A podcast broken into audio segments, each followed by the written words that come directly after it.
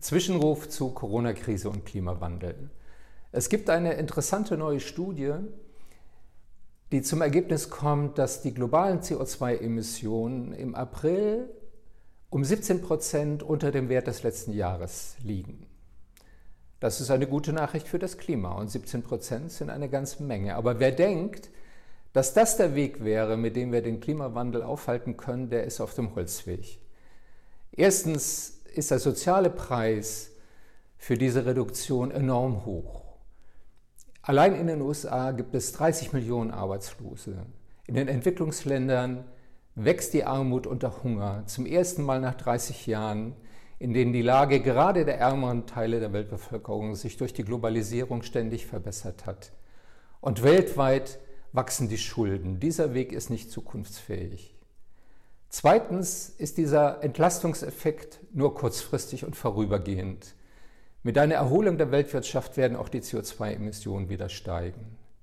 Und drittens sind 17 Prozent viel zu wenig, um den Klimawandel tatsächlich aufzuhalten. Wir brauchen eine Reduktion von CO2 um 90 bis 95 Prozent. Und das ist durch Schrumpfen, durch die Stilllegung von Produktion und Konsum schlechterdings nicht erreichbar dann müssten wir zurück in eine vorindustrielle Agrargesellschaft, die maximal eine Milliarde Menschen auf der Erde ernähren könnte. Das ist nicht nur inhuman, es wäre auch nur mit Zwang durchsetzbar und es ist völlig irreal, weil wir in einer weiter wachsenden Welt leben, mit einem Anstieg der Weltbevölkerung, mit dem Aufstieg von Milliarden Menschen aus bitterer Armut in eine moderne Lebenswelt, mit dem Wachstum der Städte und mit immer schnellerer technischen Innovation.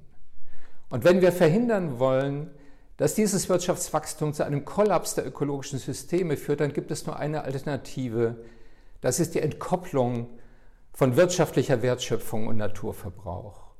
Das klingt wie eine Utopie, ist aber durchaus realistisch. Wir wissen im Prinzip, wie es geht.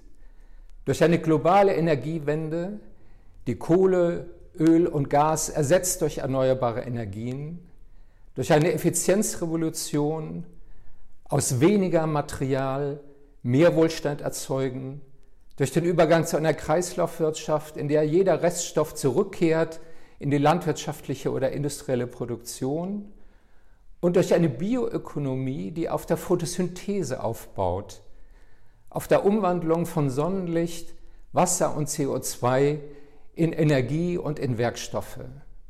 Und das heißt Aufbruch in eine ökologische Moderne.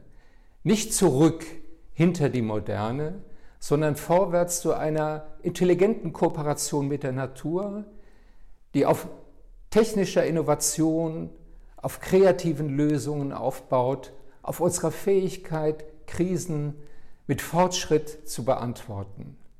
Und das ist der Weg, in dem Ökologie auch mit Demokratie vereinbar ist.